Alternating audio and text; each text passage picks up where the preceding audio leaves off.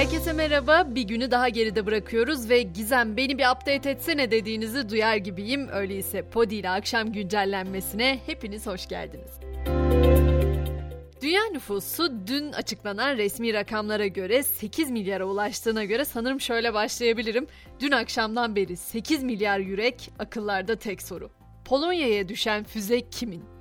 Çünkü bu sorunun yanıtı dünyanın kaderini belirleyebilir. Polonya topraklarına Rus füzesi düştüğü iddiasıyla tırmanan o gerilim gelen son açıklamalarla azaldı. İyi haberi başta vermek istedim. Çünkü füzenin Rusya tarafından değil Rus füzelerini engellemek için Ukrayna tarafından atıldığı görüşü ağırlık kazandı.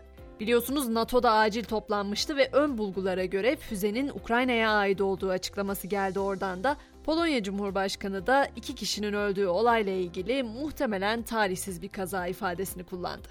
Yurda dönecek olursak hepimizi yaralayan, endişelerimizi, korkularımızı tetikleyen o saldırının ardından şimdi birlik olma, dik durma zamanı. İstanbul Taksim'de bugün teröre karşı birlik yürüyüşü düzenlendi. Yürüyüşe 35 ülkenin konsolosluk temsilcileriyle 9 dini cemaatin lideri de katıldı. Onların yanı sıra tabi bu yürüyüşte vatandaşlar da yer aldı. Bugünün belki de en çok konuşulan sosyal medyada çokça yer alan haberi ise Adnan Oktar'ın aldığı ceza oldu. Kedicikler dediğimde zaten hatırlayacaksınız olayın geçmişini ama Adnan Oktar'ın yöneticisi olduğu suç örgütüne yönelik dava bozma kararının ardından bugün yeniden görüldü ve mahkeme kararını açıkladı. Adnan Oktar kişisel suçlarından 891 yıl, toplamda ise 8658 yıl hapis cezası aldı. Şimdi anlatacağım iki başlıktan biri hepimizi, diğeri sadece aracı olanları ilgilendiriyor. O yüzden ilkiyle başlayacağım. Konut satışları Ekim ayında bir önceki yılın aynı ayına göre %25,3 azaldı. Neden azaldığını sabahlara kadar tartışabiliriz tabi çünkü konut almak galiba biraz hayal olmaya başladı. Konut satışlarında İstanbul 16.987 konut ve %16,5 ile en yüksek paya sahip oldu. TÜİK'in yayınladığı bu verilere göre konut satışları gerilemeye devam etse de artan kira fiyatları da etkisini sürdürüyor. Ekim ayı sonu itibarıyla konut kiraları tam %154,84 artmış durumda. Ülkede aynı özelliklerdeki ortalama konutların fiyatları 6520 lira oldu.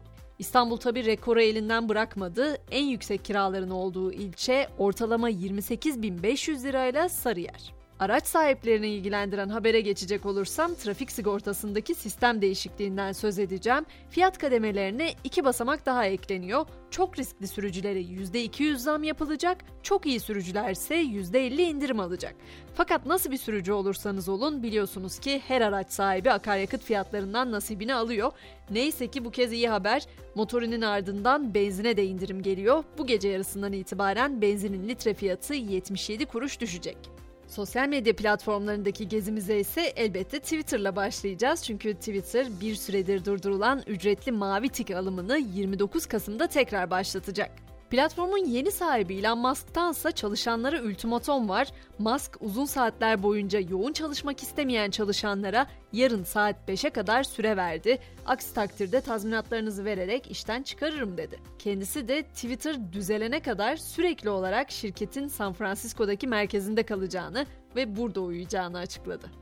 Diğer bir platform Netflix'te ise şifre paylaşımı dönemi sona ermek üzere. Çünkü bu şifre paylaşımını engellemenin ilk adımı olacak özellik kullanıma sunuldu.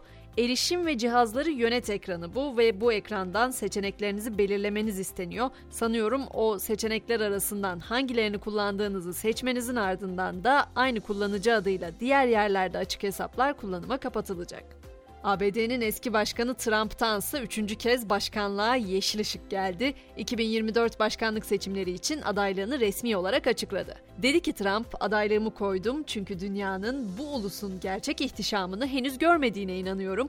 İster inanın ister inanmayın o zirveye daha ulaşmadık. Trump'ın bahsettiği Amerika için zirve neresi bilmiyorum ama 50 yıl sonra gözünü tekrar NASA'nın Ay'a diktiği de bir gerçek. Çünkü dünyanın en güçlü roketi Artemis'i ateşledi. Kapsül Florida'daki üstten uzay yolculuğuna başladı. Program kapsamında daha sonraki aşamalarda mürettebat taşıması için tasarlanan Orion kapsülü de Ay yörüngesine ulaşacak. Müzik dünyasına baktığımızda ise hep yabancı şarkılar ya da şarkıcılardan haber verdiğimi fark ettim. Bu kez size bir süredir inzivaya çekilen mega starımız Tarkan'dan haber vereceğim. Geçtiğimiz aylarda Yap Bir Güzellik şarkısını sevenleriyle buluşturmuştu. Şimdi yeni şarkısı Son Durağı piyasaya çıkarmak için gün sayıyor. Ünlü şarkıcı yeni parçasının 18 Kasım'da yayınlanacağını duyurdu. Sosyal medya hesabında da küçük bir tanıtım paylaştı. Ve noktayı Diyarbakır'la koyacağız. Şalvar ve etek bugün Diyarbakır'da buluştu. Amili futbol takımımızın İskoçya ile bu akşam oynayacağı özel maç öncesi Diyarbakır'a gelen İskoç taraftarlar kentin tarihi ve turistik mekanlarını gezdi. Taraftarların renkli kıyafetleri ve erkeklerin giydiği o İskoç eteği Merkez Sur ilçesinde vatandaşlardan büyük ilgi gördü. Maçın başlama saatini de unutmadan ekleyeyim. Maç saat 20'de başlayacak. Biz de böylece akşam güncellenmemizin sonuna gelmiş oluyoruz. Sabah 7'de tekrar görüşünceye kadar herkese mutlu akşamlar.